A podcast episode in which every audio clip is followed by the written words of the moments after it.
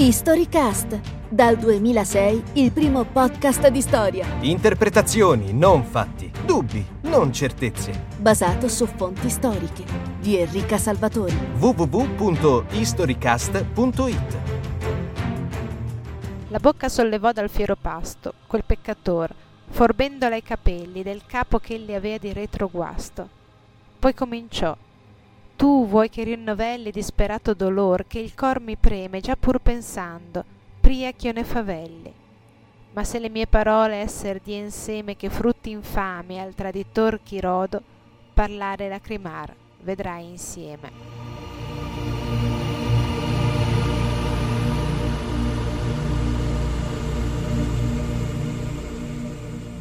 Chi non conosce le famose terzine dell'inferno, in cui Dante ritrae la figura del conte Ugolino della Gherardesca, bloccato per l'eternità nell'atto di rosicchiare il teschio del suo peggior nemico. Ugolino e l'arcivescovo di Pisa Ruggeri, roditore e rosicchiato, sono condannati alla compagnia eterna nella buca ghiacciata dell'Antenora, perché entrambi, almeno secondo Dante, si macchiarono del reato di tradimento politico. La storia in breve è questa. Nell'inverno 1289 Ruggeri fa arrestare Ugolino, per poi rinchiuderlo nella torre della Muda, oggi torre della fame, al centro di Pisa, dove il conte muore appunto di fame, insieme ai figli Gaddo e Uguccione e ai nipoti Nino, detto il Brigata, e Anselmuccio. Perché ci occupiamo di questa faccenda? In primo luogo perché Ugolino è un personaggio intrigante, attorno al quale si sono addensati sempre molti interrogativi. Tradì per davvero? O fu condannato ingiustamente? Cedette o no alla fame, divorando i resti dei suoi congiunti, come Dante sembra volerci dire in altre terzine? Poscia che fummo al quarto di venuti, Gaddo mi si gettò disteso ai piedi dicendo Padre mio, che non m'aiuti? Qui vi morì, e come tu mi vedi, vidio cascarli tre ad uno ad uno tra il quinto dì e il sesto, ond'io mi diedi già cieco, a brancolar sovra ciascuno, e due dì li chiamai, poiché fur morti. Poscia, più che il dolor, poté il digiuno.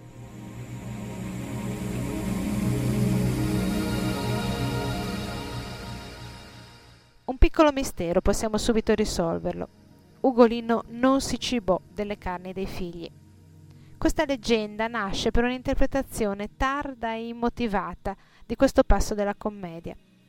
Nulla infatti ci autorizza a pensare che il conte sia arrivato a quel gesto estremo e terribile.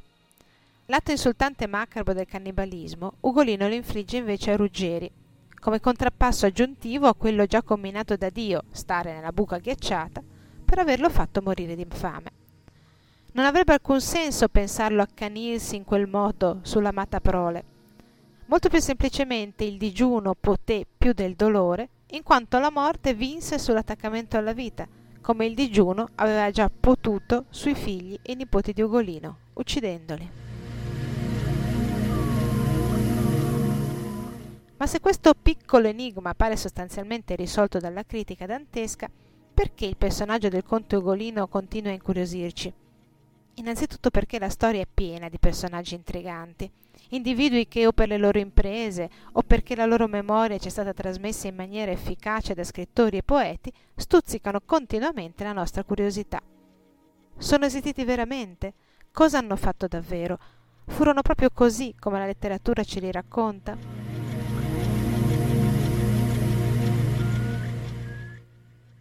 Dato che la curiosità è l'anima della ricerca e soddisfarla è un piacere, Historycast si dedicherà di tanto in tanto a questi personaggi.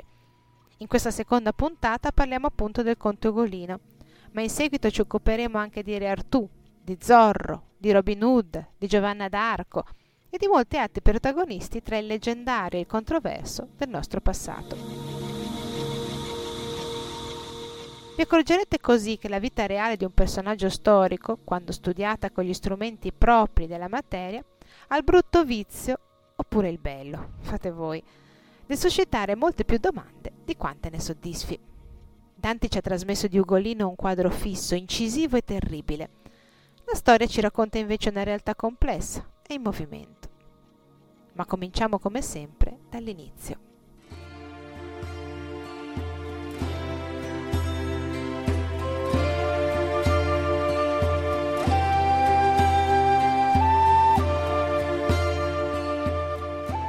Siamo nel 1250 e l'imperatore Federico II è appena morto. Pisa, città vocazione ghibellina, cioè filo imperiale, si trova improvvisamente priva del suo sole. La parte guelfa, cioè filo papale, può finalmente rialzare la testa. In tutta l'Italia centro-settentrionale accade più o meno lo stesso. Un po' ovunque le due fazioni danno vita a una sequenza complicata e continua di scontri, leghe e colpi di Stato. La posta in gioco non è tanto la semplice adesione alla politica del Papa o dell'Imperatore, ma il conseguimento e il mantenimento del potere entro gli organi istituzionali del comune. In un quadro che vede la società urbana in rapido mutamento.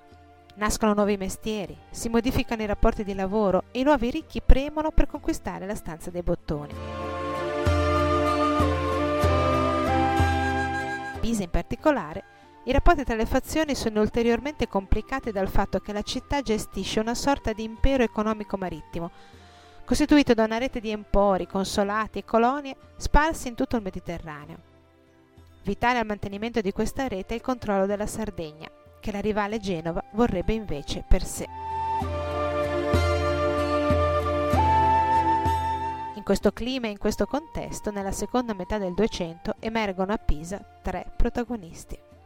Il primo è il nostro Ugolino, appartenente a una potente famiglia nobiliare, i della Gherardesca, dotata di vasti interessi nel Volterrano, in Maremma e in Sardegna.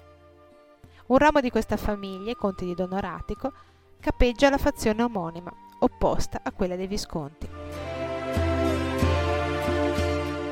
Il secondo è appunto un Visconti, Nino, pisano, di antichissima stirpe nobiliare, giudice del giudicato sardo di Gallura.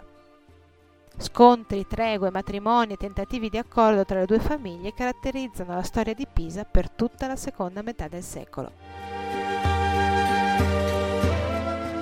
I della Gherardesca e i Visconti sono entrambi vicini al partito guelfo, mentre più marcatamente Ghibellino è il terzo protagonista della nostra storia. Non una persona in carne e ossa, ma un ceto, il popolo, quello con la P maiuscola costituito cioè dall'agiata borghesia mercantile e commerciale, nuovi ricchi, pronti ormai a scalzare dagli uffici del comune la vecchia aristocrazia consolare. In quegli anni il popolo di Pisa scaccia e richiama i della Gherardesca e i Visconti più volte a seconda della convenienza del momento le richiama tra il 1286 e il 1287 per rompere l'isolamento in cui si è trovata la città dopo la terribile disfatta della Meloria. Circondata com'era da guelfi ostili e priva di 9.000 cittadini, prigionieri trattenuti a Genova.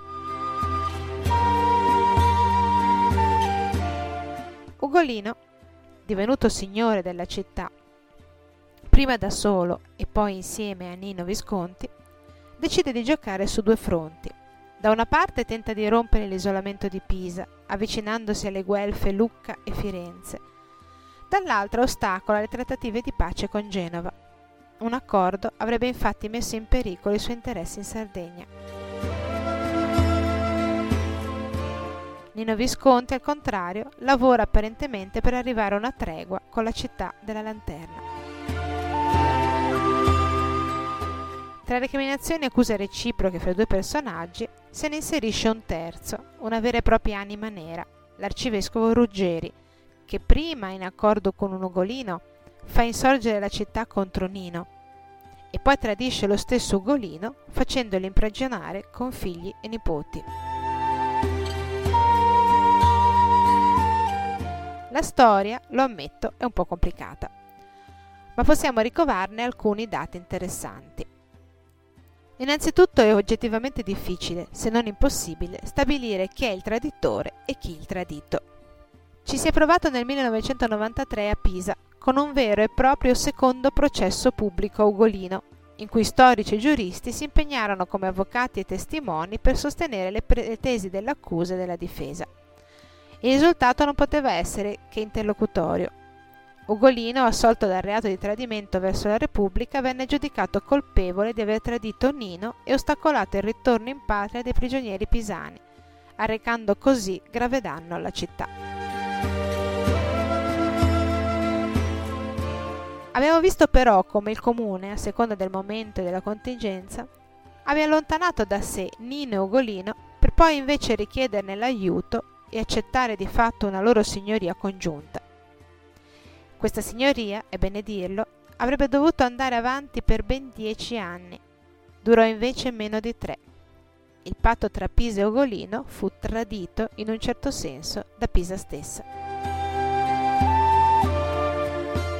Ai protagonisti della vicenda, Nino e Ugolino, ma anche al popolo e all'arcivescovo Ruggeri, interessava la sorte della città solo nella misura in cui questa collimava con i propri interessi personali o di ceto e la propria strategia di potere.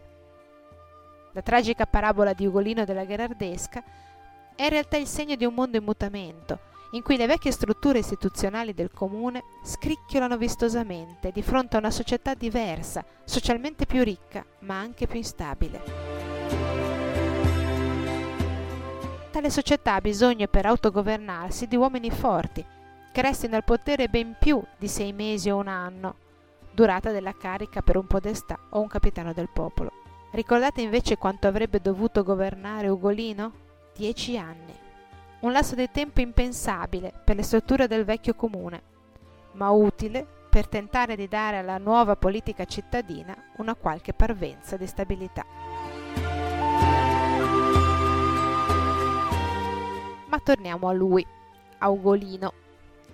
Inverno 1289. Il conte e i suoi familiari muoiono di fame nella torre della Muda. Dopo che i carcerieri non odono più i loro lamenti per otto giorni, le porte della prigione si aprono e i cadaveri avvolti in sacchi vengono rimossi e sepolti. E qui inizia un altro enigma che attraversa i secoli per arrivare ai nostri giorni.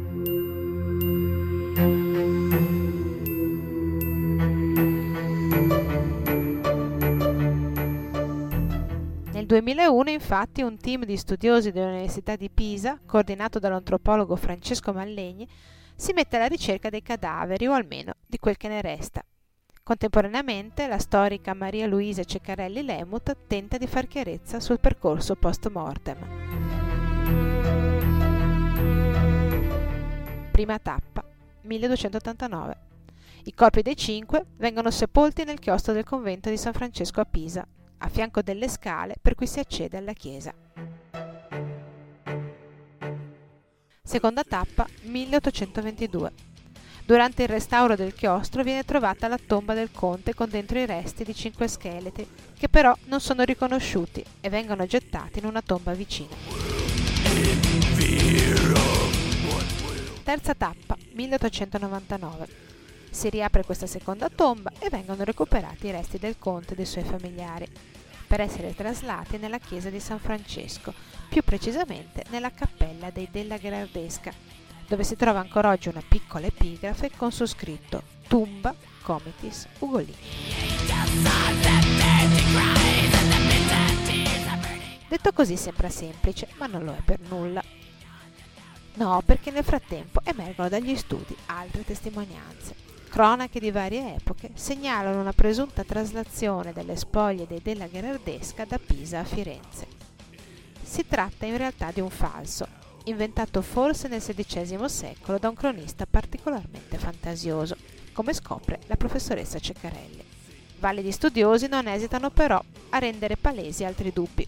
Se anche alcuni corpi saranno trovati nella cappella di Della Gherardesca, come si può essere certi della loro effettiva appartenenza? Si decide comunque di andare avanti e di aprire una prima tomba a lato della piccola epigrafe. Nulla di fatto. I resti mortali che vi giacciono sono dei De Angelis, un'altra famiglia pisana. Si passa allora alla seconda tomba, dall'altro lato della lapide sopracitata. Qui, nella fanghiglia, vengono rinvenuti resti ossei frammentari di cinque individui e un tubo di piombo sigillato. Un tubo di piombo sigillato, proprio così. Come un messaggio chiuso in bottiglia nel mare del tempo, qualcuno ha lasciato ai posteri una lettera chiusa in un involucro di metallo. Al suo interno c'è un manoscritto quasi illegibile, datato 1928. Prima che sia individuato un esperto che decifri il messaggio, un giornalista del quotidiano La Nazione, Guglielmo Vezzosi, ne scopre una copia pubblicata su un settimanale dell'epoca, l'idea fascista. Il manoscritto è in realtà un verbale del 1902, steso da tale Vittorio Casaretti, del Comitato per il restauro di San Francesco. In esso si dà notizia del rinvenimento delle ossa del conte Ugolino e parenti e la loro traslazione nella tomba della cappella di famiglia. Nel 1928, essendosi dovuto riaprire il pavimento della cappella per un restauro, si era voluto lasciarvi dentro una copia del verbale del 1902 affinché eventuali futuri riapritori della tomba potessero essere certi del suo contenuto.